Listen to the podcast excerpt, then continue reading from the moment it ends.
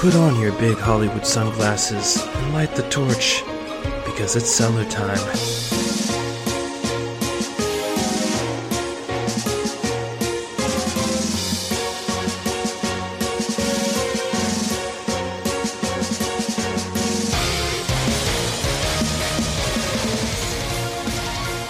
Welcome to the Crack Cellar. As the prophecy was foretold, I'm Two Spirit Penguin Daniel. I'm Broadcaster Nichols. And today we're going to talk about the masterpiece of all masterpieces, a game that was preordained by the stars themselves to bring balance to the world. Of course, I talk about Death Stranding. Nicholas, what do you think about the gift that is being brought down to us from heaven by Lord Kojima san?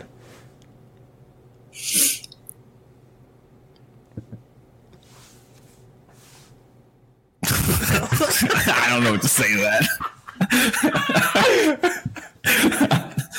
I mean, it's a great game. It looks like a great game. I think if I say anything else, Sony might uh, give me a letter in the mail. So, so cease and assist, if you will. should we burn the non-believers? Should we drown them? Should we just throw them in a jail cell until they admit the truth and the error of their ways? How do you think we should handle dissent? Well, history has always told us stories of treason and betrayal, and I think, you know, we can look at the Chinese for good recommendations for not believing in Kojima san. There's the water torture, you know, where we just drop water on their forehead for eternity in a cell. And I think that might be appropriate. but I can't believe that these that these people don't believe in him to begin with. I mean, let's be real here. This guy's a legend. He's never really made a bad game. I mean, other than if you just don't like Metal Gear Solid. But if you liked Metal Gear Solid and you played them all, I don't know how you could flip flop now when all we saw was 15 minutes of. I don't want to use particular too strongly, but it, you know, in his own words, it was very limited gameplay due to storyline reasons, right? He didn't want to give away anything. Mm. And I think it's just it's interesting that everyone's just basing it off of that. They're just like, "Oh, this game looks boring." Just, I don't know, man. It looked like Metal Gear Solid without killing people, essentially. You know? Yeah, I think part of it is this new culture we live in of like basically people wanting spoilers. So like you'll notice that trailers today will literally give major plot points away and you'll just kind of scratch your head and be like, "What?" Why, why would they tell us that in the trailer? And it's something people seem to crave now because most people don't mind it. When I bring it up to people, they're like, "Oh, it's it's it's a trailer. It's supposed to." It's like no, trailers used to give you a taste of what the movie was, not give you like the plot twist of like not like uh, it's it's a little ridiculous. People just seem to want spoilers, and the media definitely is running with that because I'll go to news sites all the time, and they'll just have spoilers in the headlines before something even comes out. I think when these these trailers for games come out now from people that are legit, like Kojima, that are not going to spoil stuff in their trailers, people kind of get mad about it. Like, how dare you hold back story elements from a teaser? Yeah, and I mean it's totally Kojima style too. Like he'll never like give you any strong bit of storyline. You have to play the game to unravel that. Like all you get is, you know, the character reveals most of the time with Kojima. He doesn't even do that most of the time. He only does like the prominent ones. That seems to be his real big deal. Get like a a real good voice actor, tie him to the character, and like that's usually that's what they did with Metal Gear Solid Five, right? The whole thing with uh what's his name? Sutherland Keith or Sutherland? Keith yeah. Sutherland? Yeah.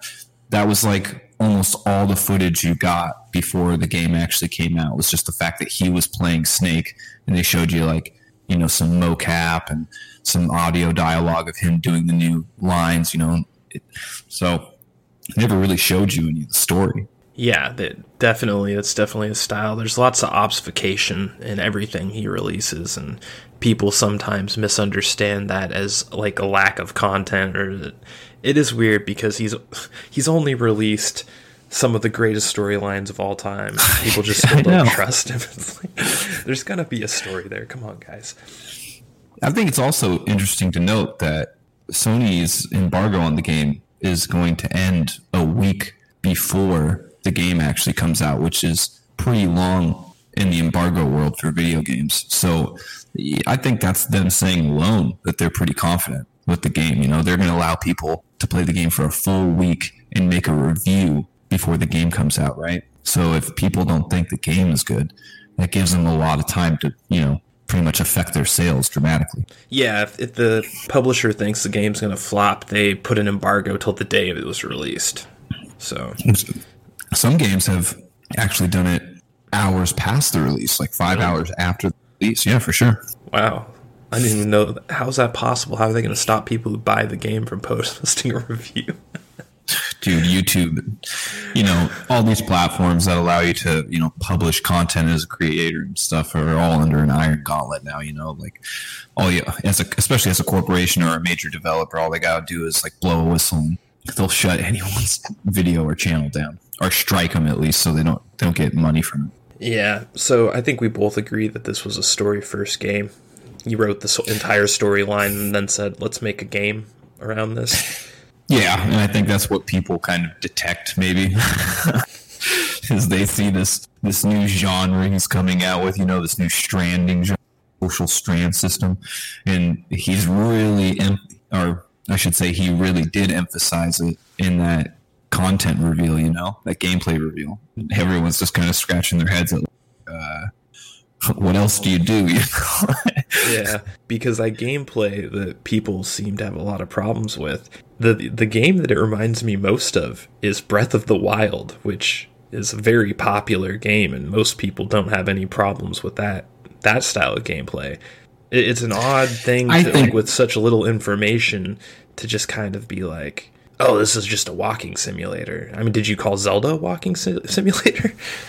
I think Breath of the Wild's a little bit more action, though. You know, I mean, you still got your traditional that, Zelda element. You say that with the knowledge of playing it. We haven't played mm-hmm. Death Stranding yet, and from what I saw, there's a lot of Zelda in Death Stranding so far, from my perspective, from what I've seen. Like exploring and quests and stuff like that. Well, I mean, exploring the world seamlessly, climbing mountains, using tools, aka equipment. Like you know, he has a ladder. Yeah. I mean, I mean, literally, the original Zelda, one of the first uh, equipment you get is a ladder. Like, I mean, that's straight from the original Zelda right there. I didn't even pick up on that. Did you know that when you put those uh, those bridges down and everything, they're permanent, right? Oh, I didn't know. So that's that. Oh, yeah, that's part of the that's part of the stranding system. Is that you build a bridge, you're connecting. It's part of the slogan, right? Connecting the world with bridges or something like that. So it's a persistent world. Interesting. It is, but you can get rid of them. So the player always has the option to delete it from their world only, from what I understand. So if something's like a troll getting in your way or it offends you, quote unquote, you can get it, get rid of it. But yeah, I mean, back to this whole thing with Kojima's storytelling coming first and the gameplay or whatever, you know, what you do in the game coming second. I think it's interesting because it definitely seems apparent but at the same time, he's doing something new with the second part of that, the the, the gameplay element. And I, I don't know if it if it scares people more that it's just not Metal Gear Solid essentially, like you're not you're not actually fighting anything with like a gun or like some superpower. If kind of, I think that's I believe I, I, saw some gunplay in in the one of the trailers well, I saw. Yeah, I'm pretty sure I saw some gunplay. Interesting. That is. I know there was like in the in the movie clips they've had like some of the. I remember like some of the original content like a year ago. Maybe there was some soldiers that fired some guns, but I don't think there's been gun or gameplay with guns. Yeah, the second trailer definitely had guns, but uh, the gameplay trailer that had like 45 minutes of gameplay or whatever, there was a part where he was shooting. He was throwing like grenades or something yeah, like, during that boss fight. It looked like a stun gun, honestly. It was a weird looking gun. Yeah. But uh, there's definitely some form of gunplay in this game. Probably not what you're expecting from a Metal Gear game, obviously, there's something in there. I'd like to see what he does with it. It's it's going to be cool.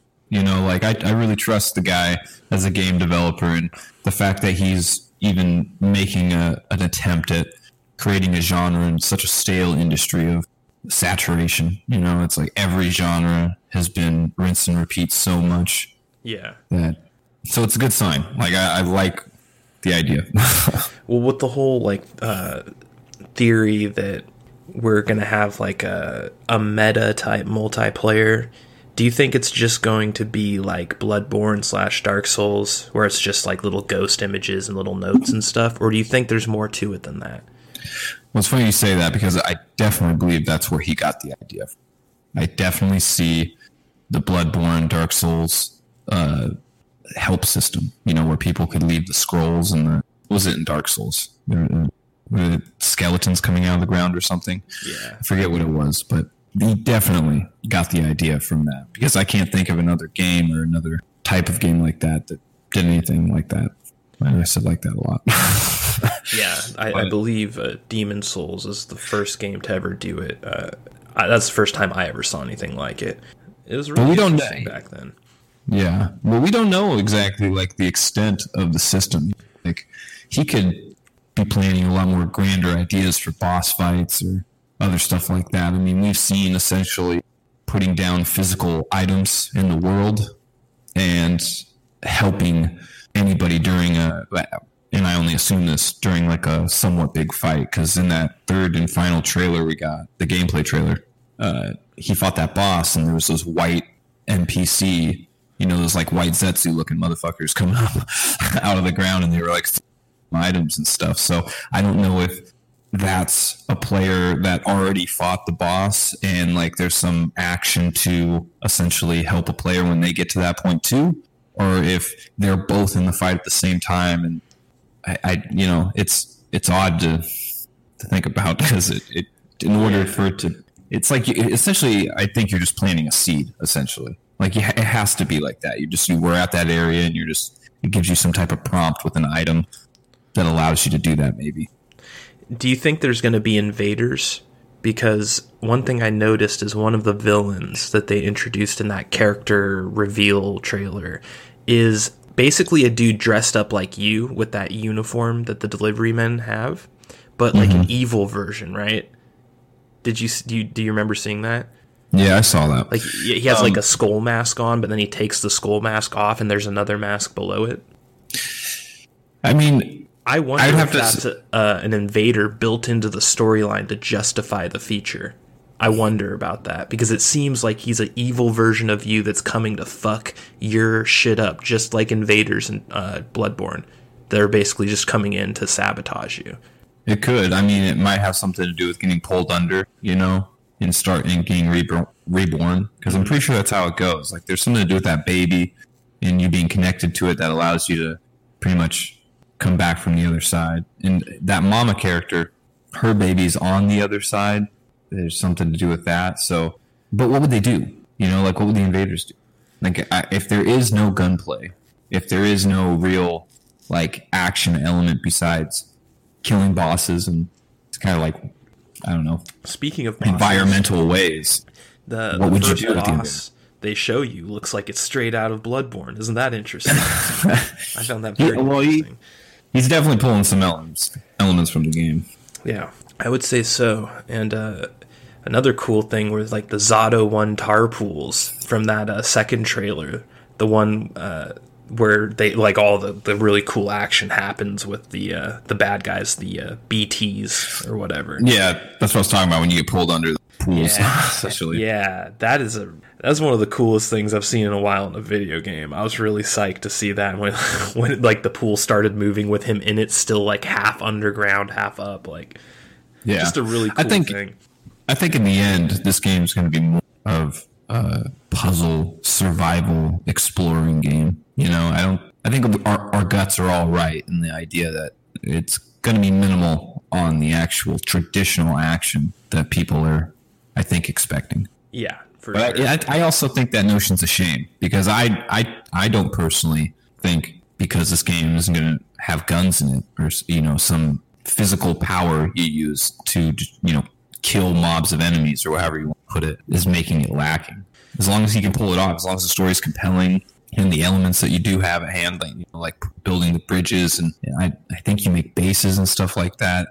If it's if it's fun, you know, like uh, Metal Gear Solid had uh, the shell, the uh, outer haven that, that you could um, expand on, and people could attack your bases, and you could send troops off to other people's bases and stuff. So, I mean, I'm sure he's like taking that concept too, and he's going to expand on it. So, Yeah, because I think that's what PvP is going to be. Yeah, the multiplayer is a really interesting question because we really don't know anything about it other than it seems like it's going to be a meta type PvP or any, however it is, PvP or PvE. Who knows? There could be cooperative stuff because the whole theme of the game is working together to rebuild whatever this whole bridges thing.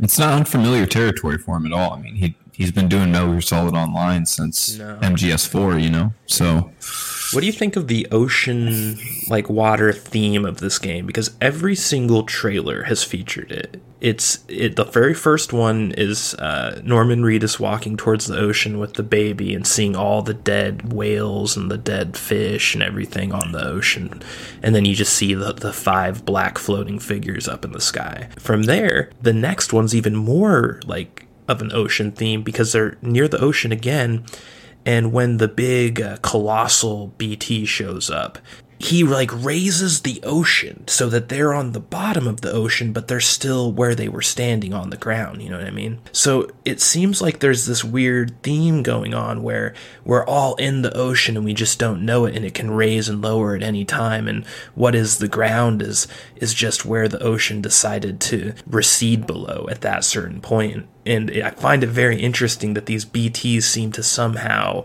be tied to the water in the ocean.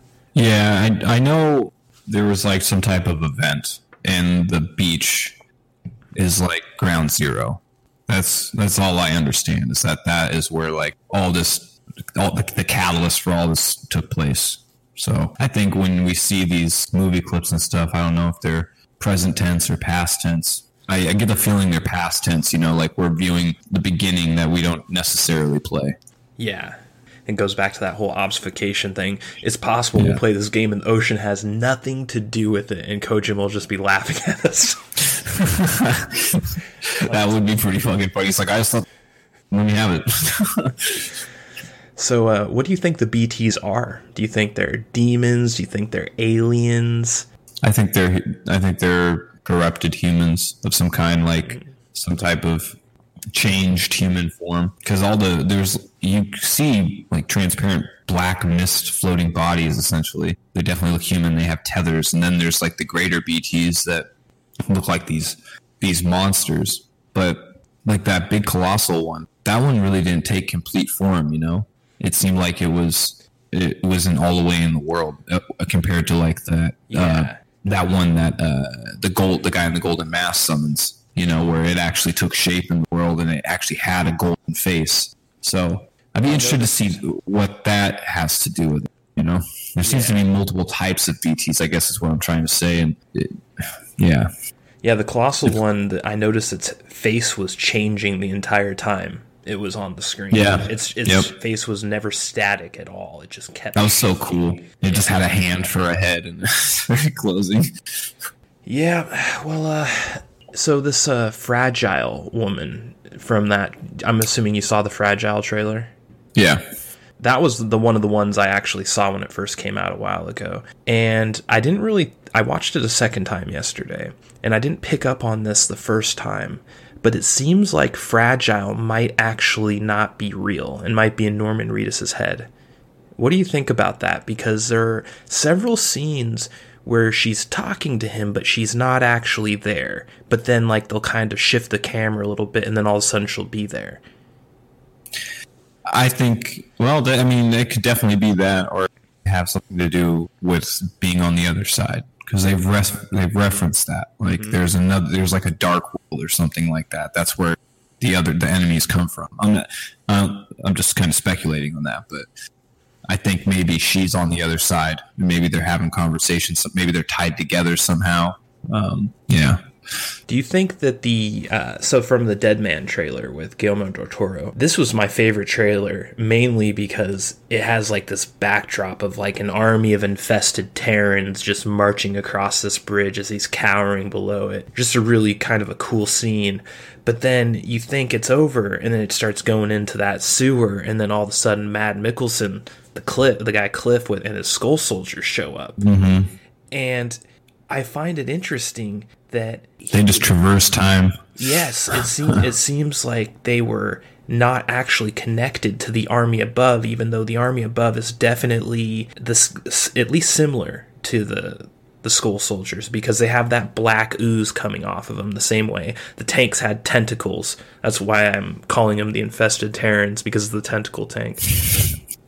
But I wonder if they're actually the same army or if they're on the same side or if maybe Cliff and the Skull Soldiers are kind of like an in between, like they're not on either side and they have their own agenda. What do you think about Cliff and well, the Skull I think, Soldiers? I I don't think being whatever this corruption is or whatever, I don't think it necessarily puts you on the same side because there's again there's the guy in the golden mask who was wielding the corruption. He used it as a weapon, like he summoned it into the world. And we already have a little bit of story on that guy that he's part of a group that pretty much goes around causing, uh, I think they call them blackout zones or something like that. It's essentially when a BT uh, goes critical and like just, just destroys the whole area and turns everybody into ghosts or whatever.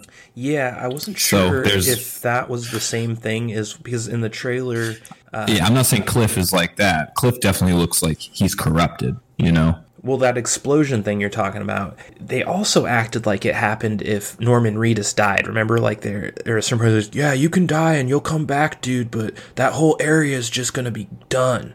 It's gonna do the explosion thing that you were just talking about. Yeah.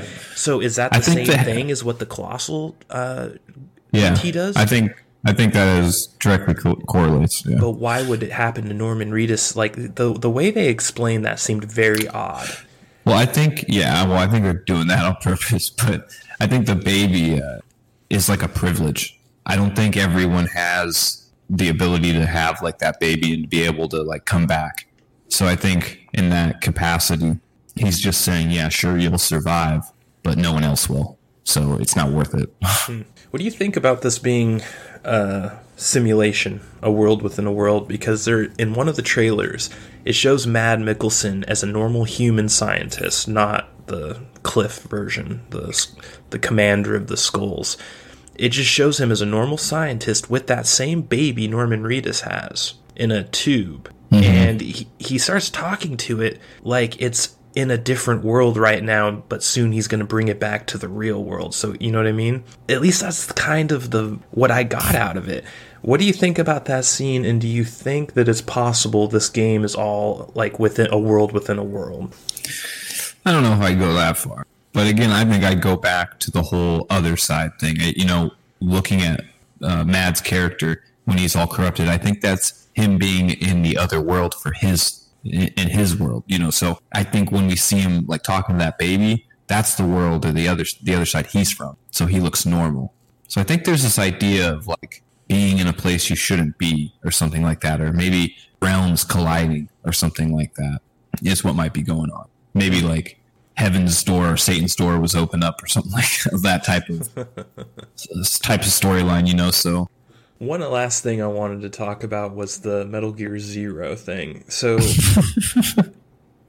when I, from what I've seen so far, and obviously these trailers aren't revealing enough to fully know for sure that this isn't Metal Gear Ze- Zero, and he's just kind of catfishing Konami with this. What do you think? With your vast knowledge of Metal Gear and how it could tie into Death Stranding, what do you think, based off of what you've seen, are the odds that this is actually like at its core Metal Gear Zero, but he's just kind of changing it enough to where it's not Metal Gear anymore. I think he's doing exactly that. I think he's trying to keep as many elements as he can in the game, but not like, uh, for instance, like Fragile. You know who Fragile looks like a lot? Boss from Metal Gear Solid 3. When I first saw Fragile, I was like, wow. Like, I almost Googled, I almost Googled it to see if they were actually using the same actress as a model for the characters, but it turns out it wasn't. But nonetheless, like, I, I see them and I'm just like, oh, it looks very similar to a young boss. And then the other chick, uh, I forget her name, but the Bridges, the older woman, she looks like a boss. She's a blonde, tall white woman. She has kind of the same Josh boss and stuff. So it's like I can see where he's going for in these archetypes of characters. And then there's Mama and uh, another one. I forget what her name is, but they look like uh, Quiet from MGS5. They look they're very, they're brunettes. They have like the same facial structure. Like you can see what he's trying to do. And Norman Reedus is kind of an outlier because definitely doesn't look like fucking Solid Snake. yeah, but yeah, I mean, he's. I think he's going for elements like that. You know, I don't.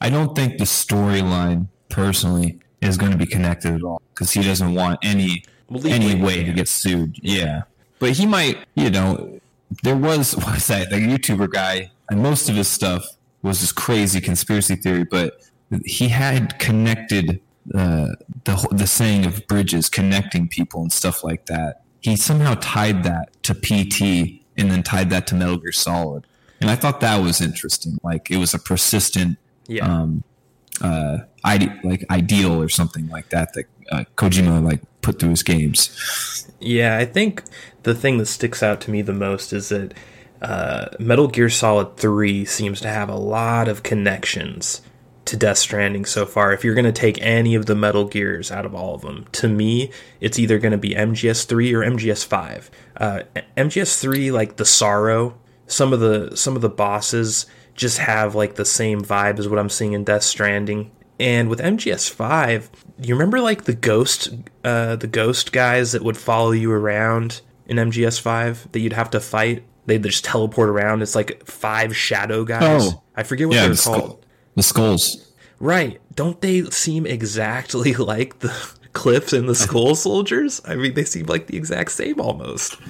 I'm pretty sure it was the skulls. Yeah, and then you have the imagery of those five BTs in the first trailer up in the sky. That also kind of reminds me of them a little bit. So there definitely seems to be at least some imagery and some motif similarity at the very least between those two games. And no doubt. I mean, it could be like like any great storyteller. They, I mean, they kind of like build this ever expanding universe in their head, you know, and they like kind of like pick a piece of fruit off of it and you know turn it into whatever medium they can, you know. Yeah. So maybe in Kojima's head, that this dark universe or whatever has always existed in his head, even where Metal Gear Solid Five came from. You know, that's where these Skull Soldiers and uh, what were we talking about in Metal Gear Solid Five? The Sorrow. You know, that world where all those ghosts were coming from and haunt. Maybe that's where he, in his mind, pulled all this stuff from, and now he's actually making a game based on this type of other side. Yeah. So in that way, it's connected, you know? That's what I'm thinking too, because when I watched the conspiracy video on YouTube with that guy, I forget his name, he, uh, the thing that got me the most was his part on MGS3 when he was connecting it to MGS3 and there's just like some codec messages and the sorrow and certain aspects where I just kind of my jaw dropped a little bit because there were some really interesting similarities there the rest of it was a hard reach, in my opinion. There there was a lot of reaching in the rest of it. Yeah, I think it's just impressive that he even remembered that. Like he was rather just fresh off playing Metal Gear Solid Three again, or he fired that game up and got all the way over there, had a save file ready, and did some extensive research. Because when he like took that sound bite of the ghosts uh, while you're in the river fighting Sorrow, and then played it against the the only sound bites we had of the new enemy and Death Stranding from the trailers. That's just insane. Like, how did he like even think about that? Like, yeah, that's what kind of makes that's what makes my big brain, you know, conspiracy theory mind go. That's Kojima. that's a fucking. That's Kojima just trying to push the agenda online in secrecy. that is Kojima, and uh, I think that's a, a good place to end it.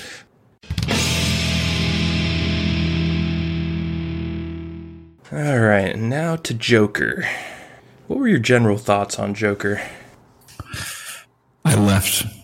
I walked out. I couldn't believe what my eyes were showing me. It was a tragedy to all humanity. No, I fucking loved it. I mean, you know, I was talking about this with somebody else, and it uh, you just used the word earlier for you know Death Stranding is that it's a human piece. It's really weird you know, like it's not just a story about Joker. Like you just, it's kind of just like a movie that kind of shows you an example of someone that falls through the cracks and how abandonment you know, isn't always the best route or shunning isn't the best route, all while, you know, other social elements were playing out in society and, you know, the fact that he was the Joker as well. Yeah. yeah. So and the fact that the opening, the opening part of it, like where he he had his fingers in his mouth and he was crying, you know, it's like just a call back to such an old classic that like the whole concept of the character is like based off of. It was just really well done, you know. Yeah. So, so did you hear about the incel shit before you went in? Like, did you know about that whole controversy? Oh yeah, my fingers on the comic world pulse pretty well. so, for the months leading up to this movie's release, every single media outlet was like, "Oh, it's the new anthem of the incels. This is going to radicalize incels. A theater will be shot up by an incel. This is the movie for incels. The Joker is an incel. This, hmm. like, every single thing they said was basically this is an incel movie and an incel is going to shoot up the theater after they see incel Joker do incel things on a, a movie screen. None of that was true. Literally none of it. There is absolutely no aspect of this movie that has anything to do with incels. No, I mean it was just a prop from the beginning. It was just used as a prop for the whole agenda. You know, you know. I mean, most of the time you hear about this crap in the, in the news, it never pans out. And the Joker's just another example. You know, like they wanted to pick and choose. You know, like the thing with uh, I think her name's Zazie Beetz, who's the uh, female actress. you know, I don't want to give too much away, but you know, they were mad that like she was used as like that type of character, and it's just like they're it's such a weird perspective. They're just like that character should be more, even though that character only exists to do exactly what happened. You know, it's like we treat these stories, these pieces of fiction, like they should be real life examples. Like everything should be an example. you know, it's just, it's really weird. Yeah.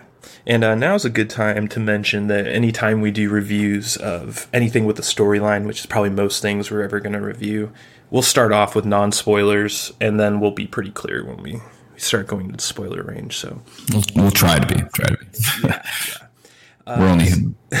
so that's funny the Zazie Beetz thing. When the movie first started, and she was introduced in the elevator and that whole thing, I was like, okay, this is where the incel shit comes from. I was, I was like, okay, at least it was based in reality and it wasn't bullshit.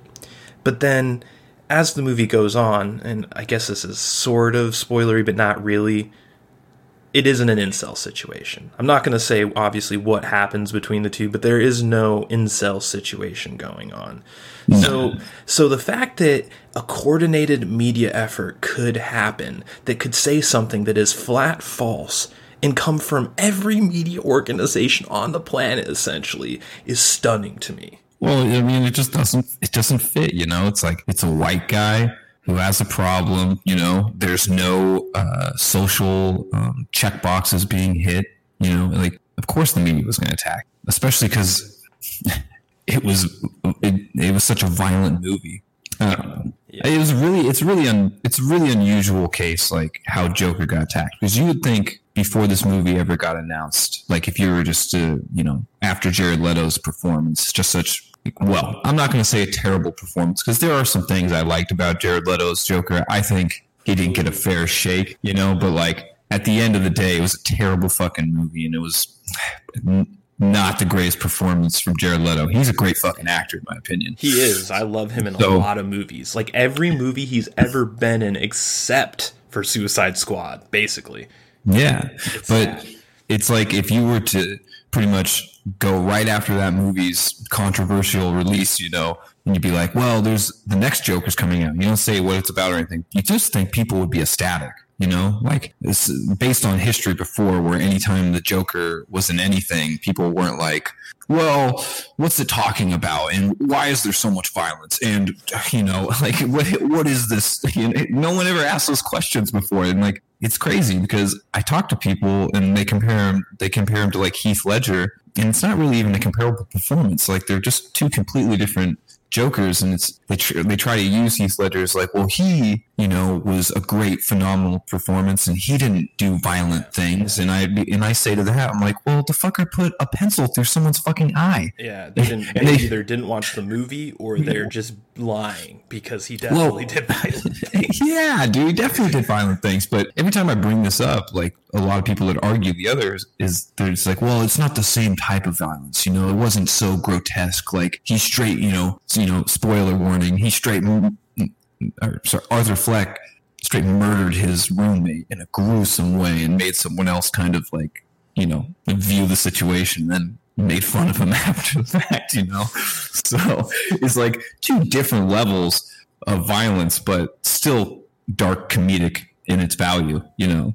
I don't, it's the Joker either way. I think they were both great performances, and it's just weird to see Joaquin Phoenix's performance attacked in such a brutal way. And he's not even a controversial actor either. Like if you were to look back at all his other performances, you wouldn't be like, "Oh shit, Joaquin's in this movie. Here we go." Yeah, he's he's one of those he's one of those really weird actors. Like in Hollywood, there's some actors actors that are really just kind of out there. Crispin Glover is another one that comes to mind, where when you hear him in interviews, they don't really sound like they're douchebags or anything, but they sound like they're on a different planet. And yeah. I think that that actually really helped Joaquin Phoenix with this Joker because I feel like he he uh, covered his ears and he didn't let anyone tell him what Joker was supposed to be. And he really put his footprint on it. Like it wasn't like I'm just going to emulate Heath Ledger or I'm just going to emulate Jack Nichols. Uh, he really did his own version and I really liked it. I really liked every all the little things, like the way he giggled that was my favorite part. His laugh was so unique. There's never been a Joker that laughs like him, and the way he kind of just does it under his breath is fucking amazing. I love that about his performance. Yeah, like you know, because the laugh was like just kind of like tied to his mental illness. You know. like, mm-hmm. Yeah. I don't want, yeah, not to say too much more yeah, that, but yeah, yeah. Let's let's try and be pretty general about what we say for now.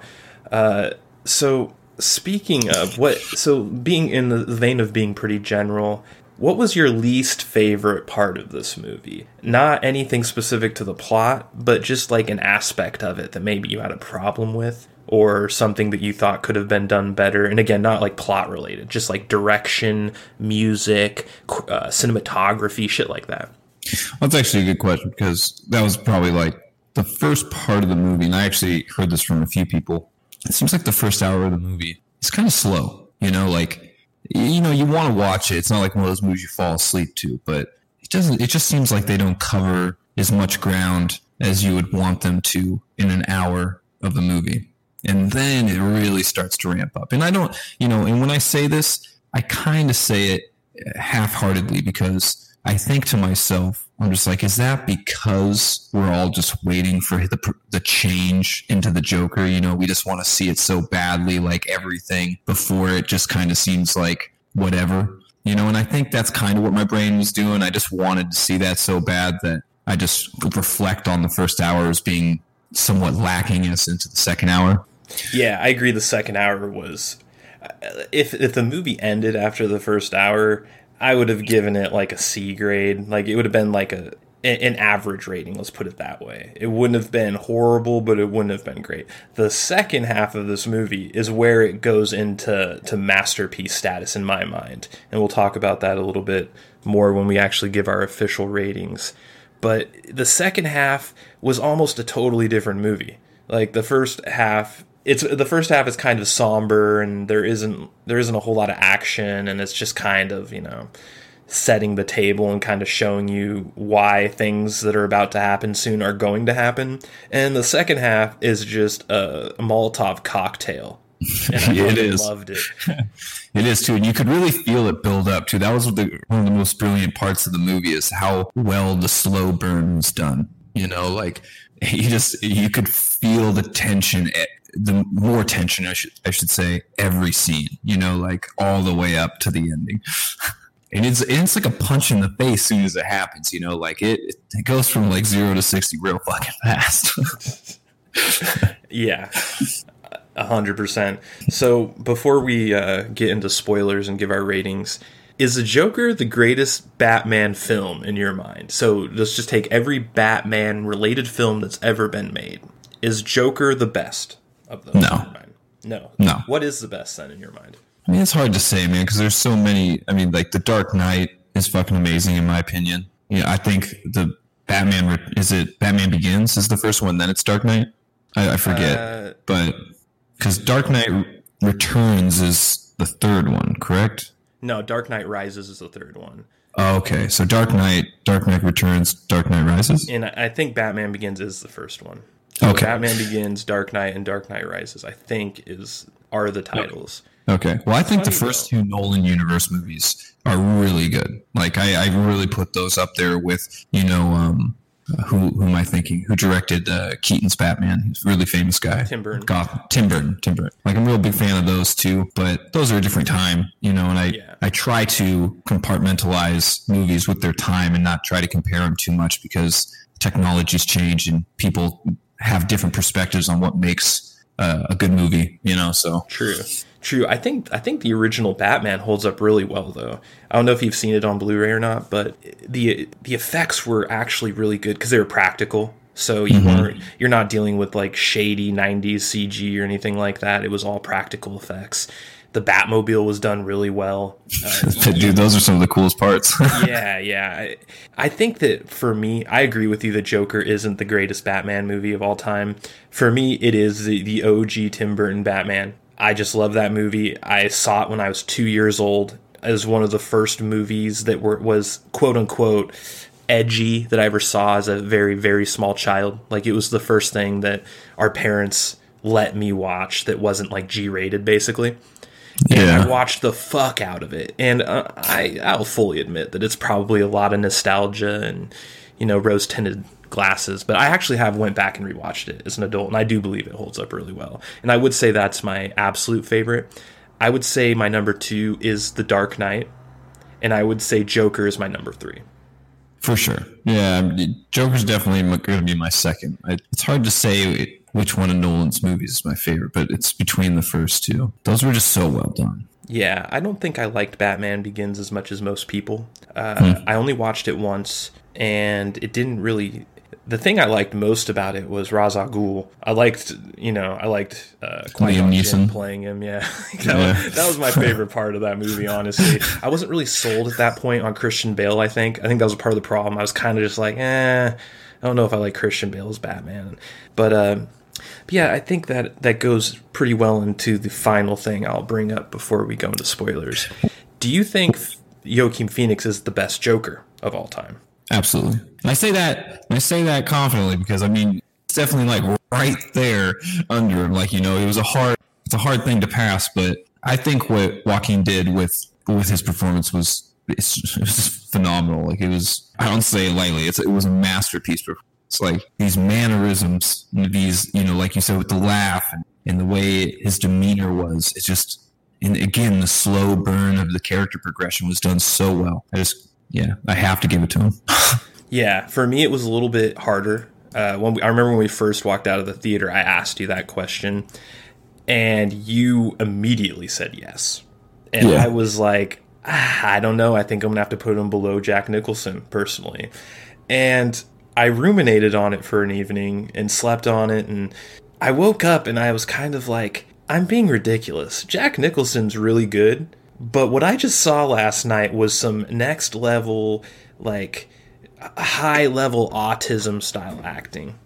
yeah, for sure, for sure.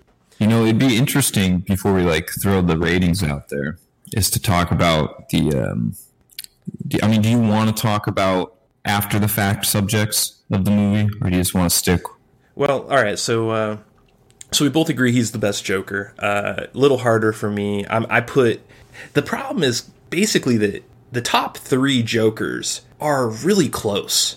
Like you have Joaquin Phoenix, you have Jack Nicholson, you have Heath Ledger, all of which did very different versions of Joker, all of which are very good. And it's kind of like a weird thing to to separate them because they're so close together. But when you really look at it, I think that Joaquin Phoenix does edge out the competition, especially Heath Ledger. It wasn't even really tough for me to say he's better than Heath Ledger, mainly because Heath Ledger was only in one movie as a side character.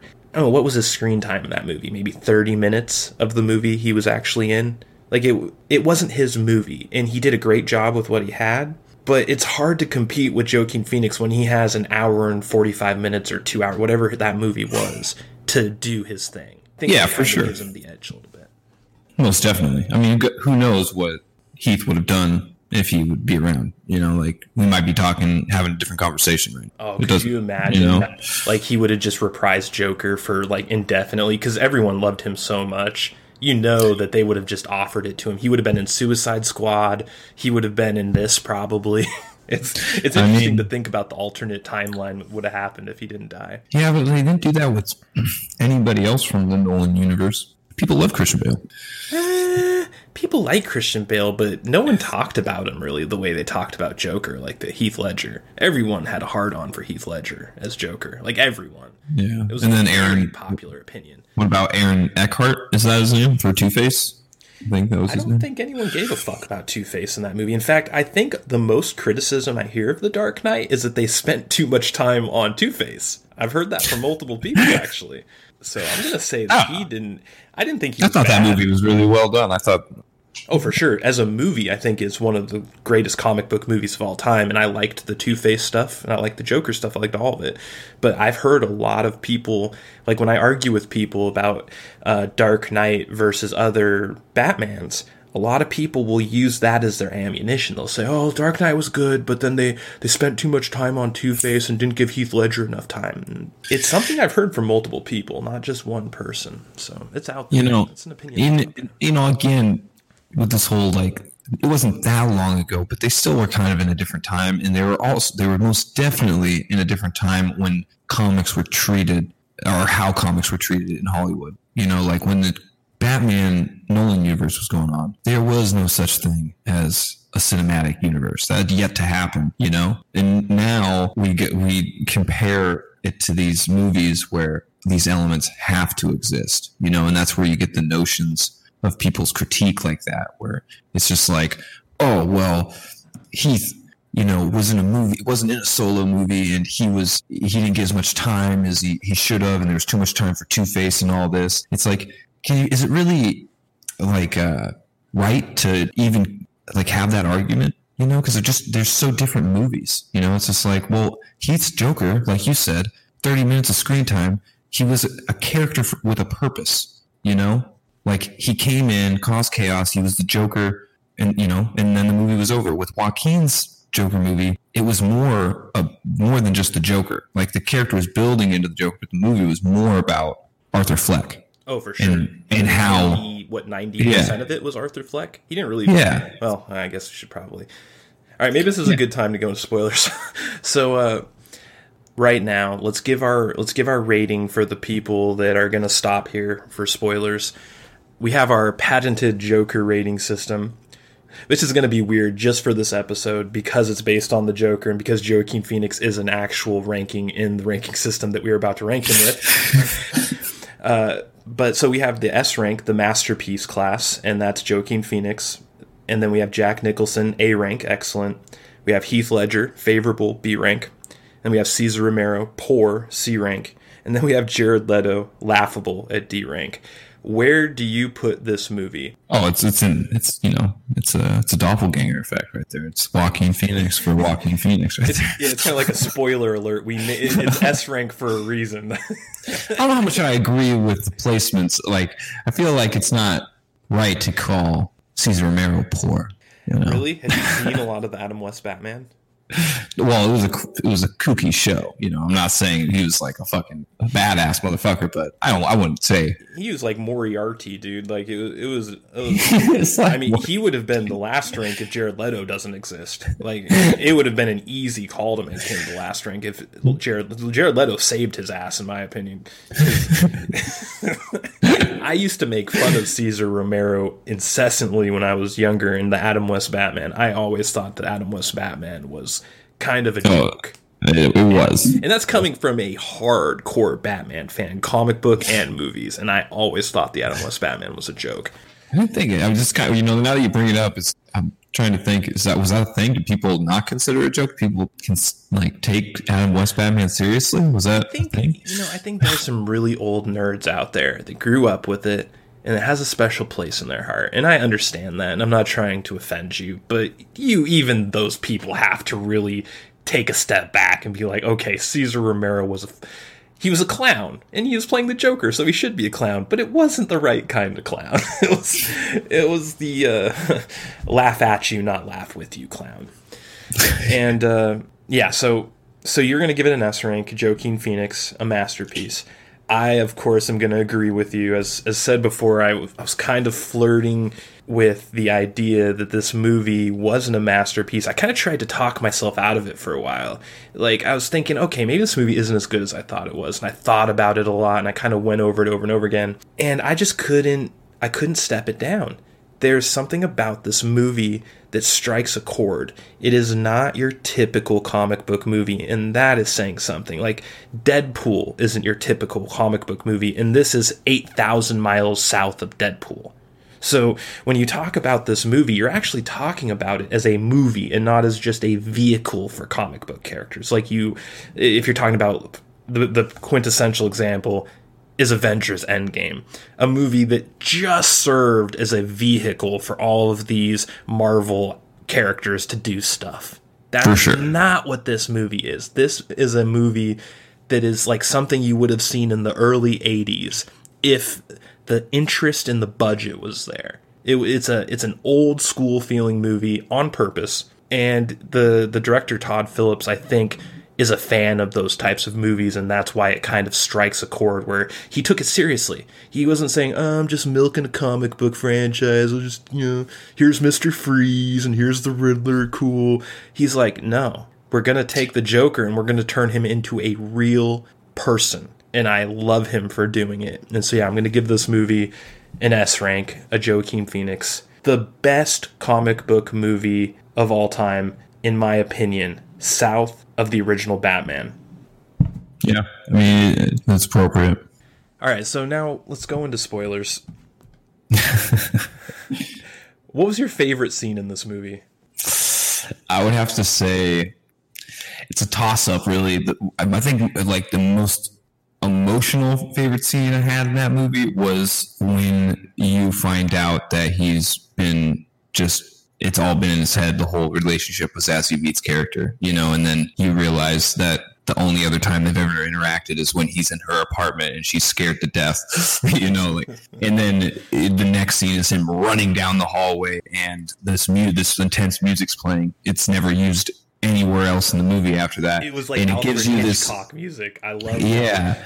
And you just and it implied something, but I really like how they left it open ended. You know, they're just like, did she die, or is Arthur still a good person at heart. You know, he's not this terrible person that just kills any random person. You know, I liked how they did that. And then, but I think my real favorite scene, honestly, is the apartment scene where he has his two coworkers in there and he fucking just corks that dude's fucking skull with that scissors and then jabs him in the fucking neck and fucking mm-hmm. he just makes that midget watch.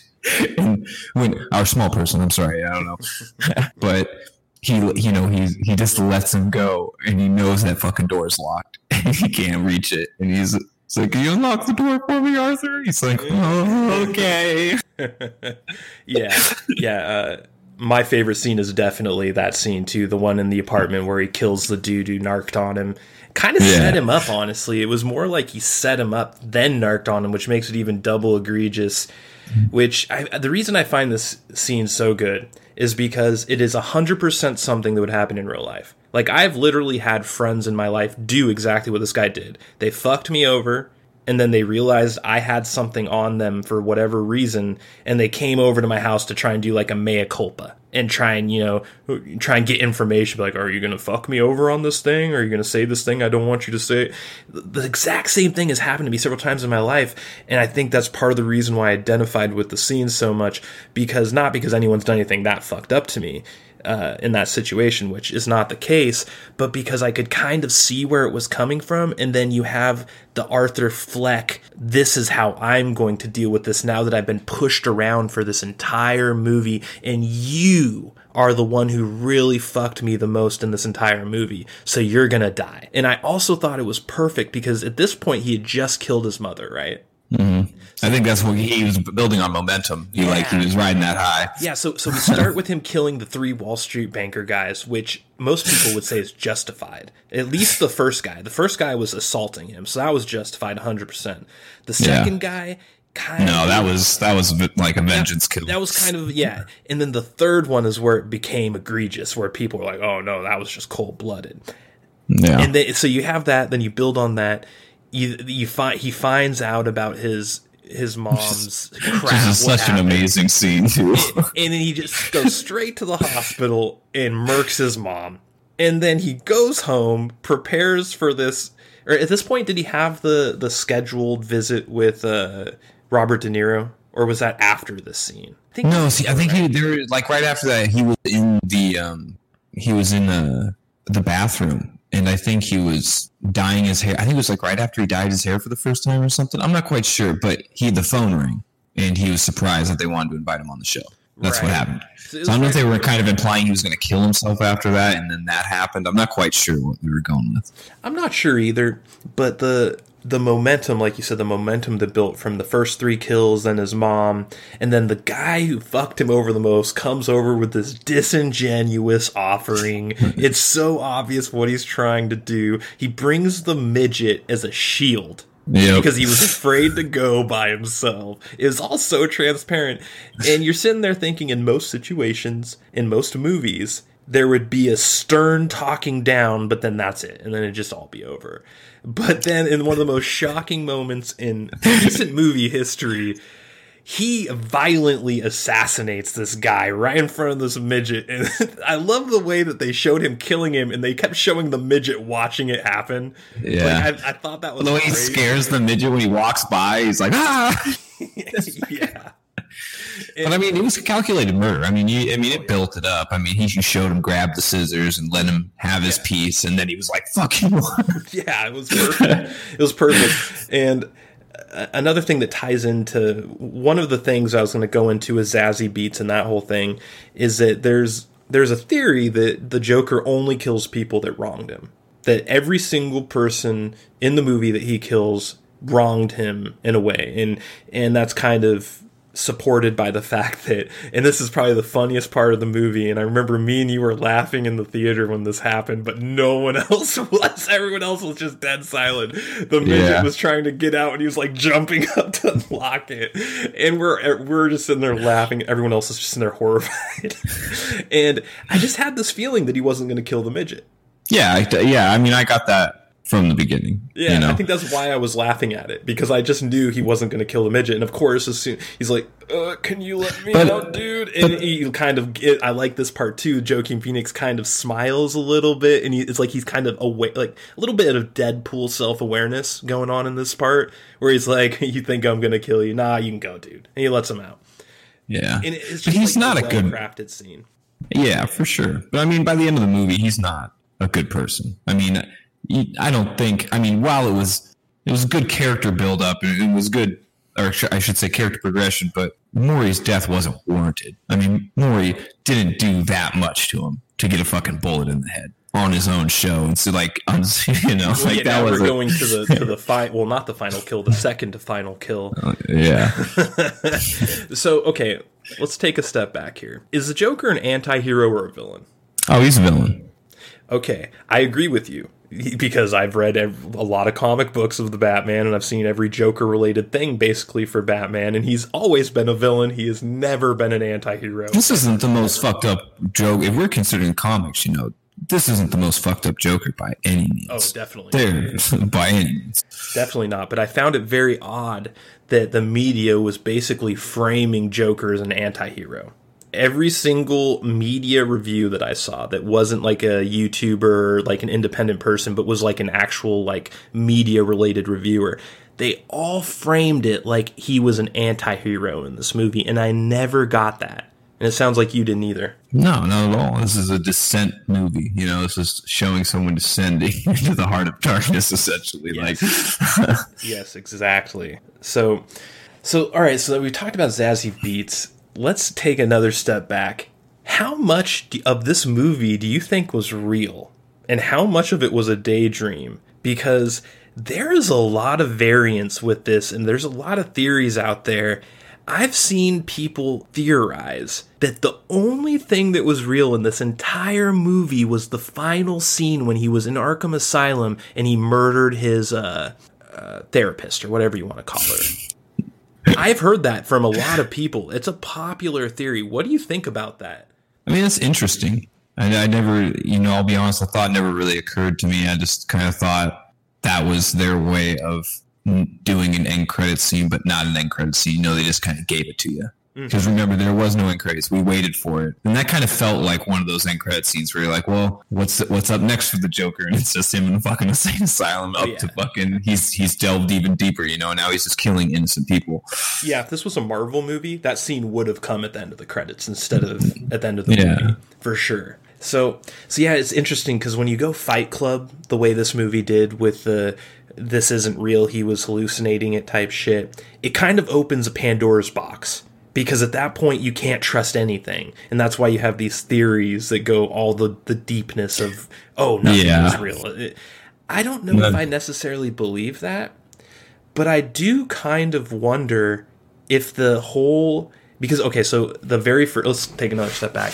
The first thing that was fake that we find out was him, and this is the very beginning of the movie, fantasizing uh, about being on Robert De Niro's show. And remember, he Yep. and he kind of like it's like almost like Robert De Niro's his dad, and it's kind of a really weird little daydream. And they make it really clear that that was a daydream. They don't like it's not like a oh we found out it was a daydream. They make it very clear in the very beginning of the movie. But then nothing else the rest of the movie is ever shown like that. Everything else is shown to be real, including the Zazie Beetz stuff, which ends up in one of the most chilling scenes in the movie. You find out that it was not real because he's just sitting there like a serial killer on her couch with her cowering in the darkness, like, I know who you are, please leave. Yeah, it's very layered. I mean, that's why I don't try to give those type of like conspiracies too much credence because just like as you said, it opens the box and it's like it's so hard to even keep your feet grounded in that type of space, you know. so for sure. It, it, it's definitely a can of worms. So are you just going to go with the kind of what the movie wants you to think which is the thing in the beginning obviously was a daydream with the robert de niro and then the Zazie Beetz thing was a daydream but everything else was real. Is that your opinion? For sure, okay. Yeah. I think I'm mean- with you on it. I, I tried to think about it a bit, and I just You can't. Uh, I can't imagine that Todd Phillips wanted to make a movie where 99% of it wasn't real. It just doesn't Yeah. seem like his style. Well, and I you also gotta think that he, while this movie is his brainchild, he has to keep in some parameters of what DC wants him to do with the character. And I doubt, with all the money, all like all the money sinks they've done and all the unsuccessful attempts at character adopt, adaptations and stuff like that, they wanted by on the chance that this movie was successful as it was, that it ends up he's just this crazy dude in a loony bin because you can't go anywhere with that, you know? So I guess that theory kind of works if there was never another Joker, you know? But the moment Joker 2 happens or this DC Black label type thing becomes real, you know, that whole idea just doesn't seem like it has a lot of credit, you know? Like it just seems not like a plausible idea. Yeah, the one thing that gives me pause on it is I don't remember which uh, comic book this was, but there was a Batman comic book that I read where it was about the Joker, and the Joker was giving his backstory to someone, and as as soon as the backstory was over, he was like, "Oh, that none of that shit actually happened." But this is the backstory I want you to think of me as. He he said something to that effect. And that sticks out to me a lot because if you look at this movie and you look at the way it ended, you could kind of see that he was creating his own backstory in his head to justify what he wanted to do, which was really bad things. You could kind of see how they could kind of make that the thing that's happening in this movie. That they're taking this inspiration from the comics where Joker is known to make up backstories about himself just to fool with people. And and a lot of them aren't actually real. And that this whole movie was one of those backstories that he made up. And maybe he told it to that professor or not professor, that uh therapist right before he murdered her. So I, I you think, that was a story? Oh, that's that's a good one. Yeah. I like that. So he's t- explaining the whole movie to that that mm-hmm. therapist. Mm-hmm. Okay. Now okay. I don't I don't think it's true. I think that like if I had to give it odds, I'd say it's like a 25% chance that that's what happened and the other 75% is what we just talked about where it's the two things were the fake things and everything else in the movie was real. Yeah, because they went out of their way to like you know give you a conclusion to both those where they were like they were clearly delusions. You know. Yeah, for sure. So, what do you think about the age difference between Batman and Joker? Because in this movie, Batman, uh, Bruce Wayne is like what ten, and Joker is. I mean, he looks like he's in his late 40s, but if you want to say, you know, movie magic, suspend disbelief, let's put him at 38. That's a Yeah, big well- difference. I don't think, and I think this has already been covered by the director himself, Todd Phillips. You know, where he he didn't per se like actually make it official, but he kind of uh, implied that like Arthur Fleck isn't the Joker that the Batman is like at odds with. He's like this origin cult type figure that starts the mythos, if you will, of Joker, and then the Joker that we're all aware of, the more you know, purple suit, slick back hair type guy, kind of emerges if that's the direction they go in, type of that? Yeah, he didn't say it in so many words, but he did say that. Yeah, he said that perhaps the Arthur Fleck wasn't the Joker that Batman meets. I think those were around his Okay, words. That's, I did not hear that. That's interesting. Well, Yeah. that would make more I- sense because the age difference would be weird. Because by the time Batman is actually Batman in this universe, I mean, Joker's going to be like in his sixties, which For sure. I guess could be. I mean, if you think about it, Jack Nicholson was way older than um, Then Michael Keaton. Michael Keaton. Every There weren't too I- much- It's funny. Every time I think of my, Michael Keaton, my brain imme- immediately goes to Steve Guttenberg, and it's always done that my entire life. Like from the day I was born, as soon as I think of Michael Keaton, my brain saying Steve Guttenberg, and I have no fucking idea why. It's the weirdest thing in the world. Very interesting. But if, if you look at that movie, I think that Jack Nicholson was probably twenty years older, right, or maybe fifteen No. years older. He was older, no, right? no, I would say no more than ten year difference. They were they're around the same age. Maybe I don't know. Uh, just to me, for some reason, Jack Nicholson's Joker always just seemed old to me. Like when I looked at him, he just always seemed like the old Joker. But yeah, maybe it's not as big of a difference as I was thinking. You think there should be a sequel? Definitely. Well, I think that there's going to be. Oh, you're right. He is. Um, Nicholson's 81 and uh, Keaton's 68 right now. So Okay, so that's ex- that's about But- exactly what I was thinking. yeah. Like But yeah, I mean, it really all depends with like how they're doing their DC Black label, and you know, there's also movies that are already supposed to happen, like Aquaman two and Black Adam. Uh, I, I think I'm missing a couple, like Wonder Woman. I'm pretty sure is getting a sequel with uh, uh, Panthera. I think is her name. I'm not quite sure. I forget the not Panthera. Fucking. uh, Cheetah, cheetah, or whatever. I forget. It's just cheetah, but I've always read in the comics. I was like, are they trying to do a hard H? I'm not quite sure. the DC Black label is interesting. That are they officially gonna like? I, I guess I'll just say, it, are they gonna officially do a soft reboot of the universe? And they're slowly but surely gonna cancel some of these movies on the background, like Aquaman two, or maybe somehow tie them in. Because my personal hope is is that because of how successful this was, that there will be a Joker two, and this Black label this DC Black label will get expanded on even further than just the Joker IP. And maybe even before the Joker 2 comes out, we'll get something else like Black Adam, like I said. Maybe they'll just shoehorn Black Adam into the Black label and give The Rock a really cool uh, opportunity to have a cool performance because Black Adam is an anti hero. He's not a villain, you know? So it's Very a good. surprised when I heard they were doing Black Adam. That's a that's an interesting. It's kind of like their version of Guardians of the Galaxy. You, you know what I mean? Like it's kind of a reach. Yeah. It's interesting. But uh, so okay, so I, I agree that there's going to be a sequel for sure because the movie was too profitable. E- even if you want to say critically that it wasn't good, which is a joke, it's one of the greatest movies I've seen in many years. But if, even if you want to make that argument, it It's the highest- a billion dollars on a fifty million dollar budget, dude. It's not at a billion yet. It's going. It's at- it's at it's what for- was it seven fifty right now? No, it passed 800. Okay, Uh, it's gonna hit yeah. a billion. It's and it's it, that's in that it didn't even get released in China, I guess. no. So it's- that's not even that's crazy to think. That means that this movie destroyed even if if I'm thinking right, it destroyed Avengers Endgame numbers yeah, because without taking the dirty Chinese money too. yeah, there's because there's no doubt if it was in China and people watched it, they'd get past a billion. Well, that movie would never be allowed in China, dude. Like that movie is basically anti-Chinese without being anti-Chinese. The entire concept of a tyrannical Yeah. government out of control, putting all of the people down that are, you know, like the common people. That's Yeah, what's happening sure. in China right now. That's what Hong Kong protests are all about. So For sure. it makes hundred percent sense why China's like, nah, you're not bringing this movie over. All right, well, uh, that brings me to the next uh, interesting tidbit, which is that there is a Batman coming out with your favorite lead character from Twilight playing Bruce Wayne and Batman. You know- so do you think this Joker movie will tie in to Twilight Batman?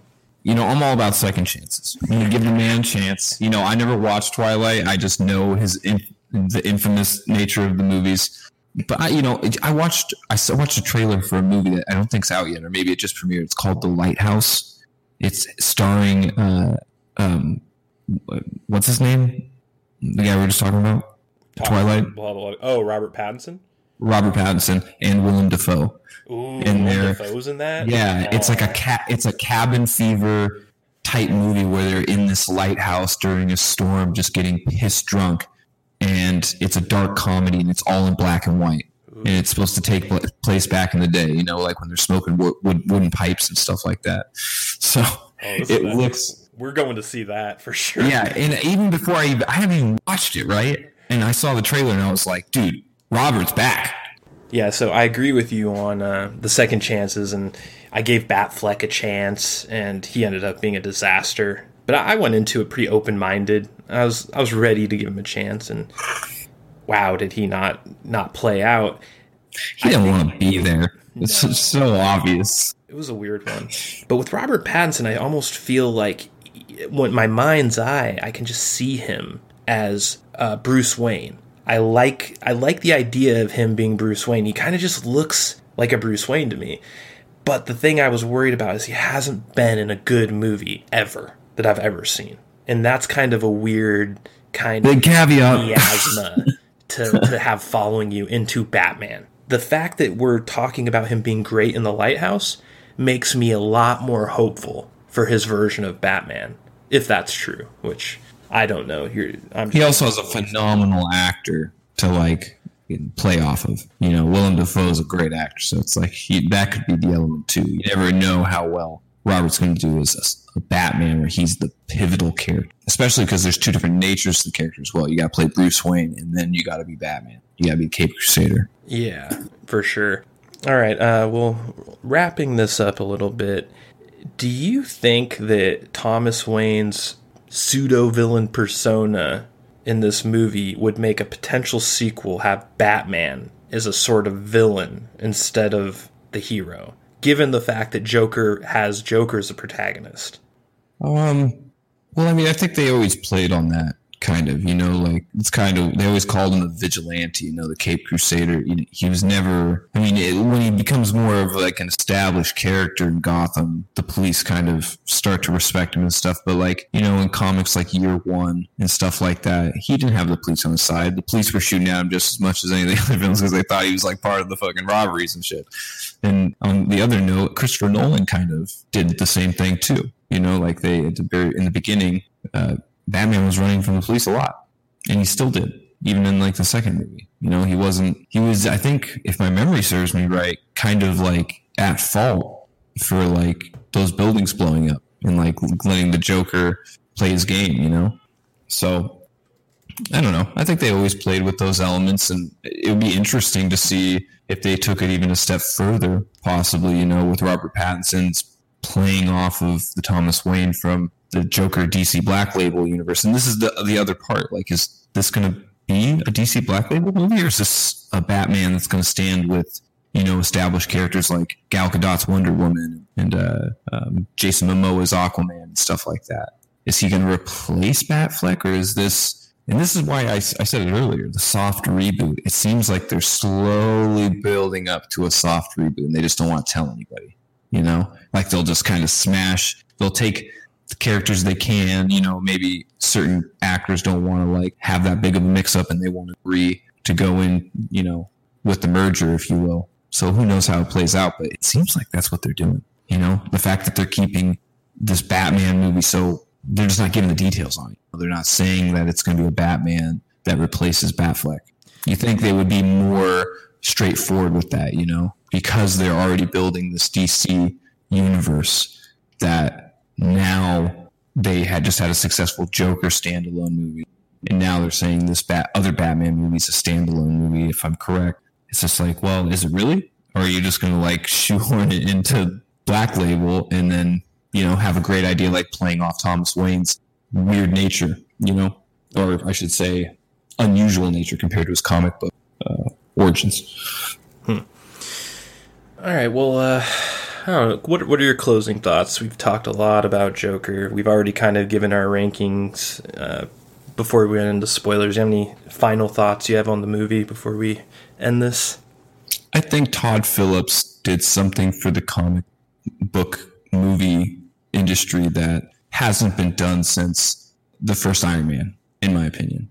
I think that's truly when people look back on this, because there's a lot of hate, there's a lot of hysteria for it. Some people, you know, like me call it a masterpiece. But I think, you know, when this movie is aged a little bit and people can look at it with a clearer lens, that it's going to be one of those defining movies in the comic book community that kind of like just turn the wheel a little bit more, turn the gear a little bit more. Yeah, 100% agree with you. The, this movie definitely strikes the same chord that the original Iron Man did, where I left the movie thinking, oh, this changes everything.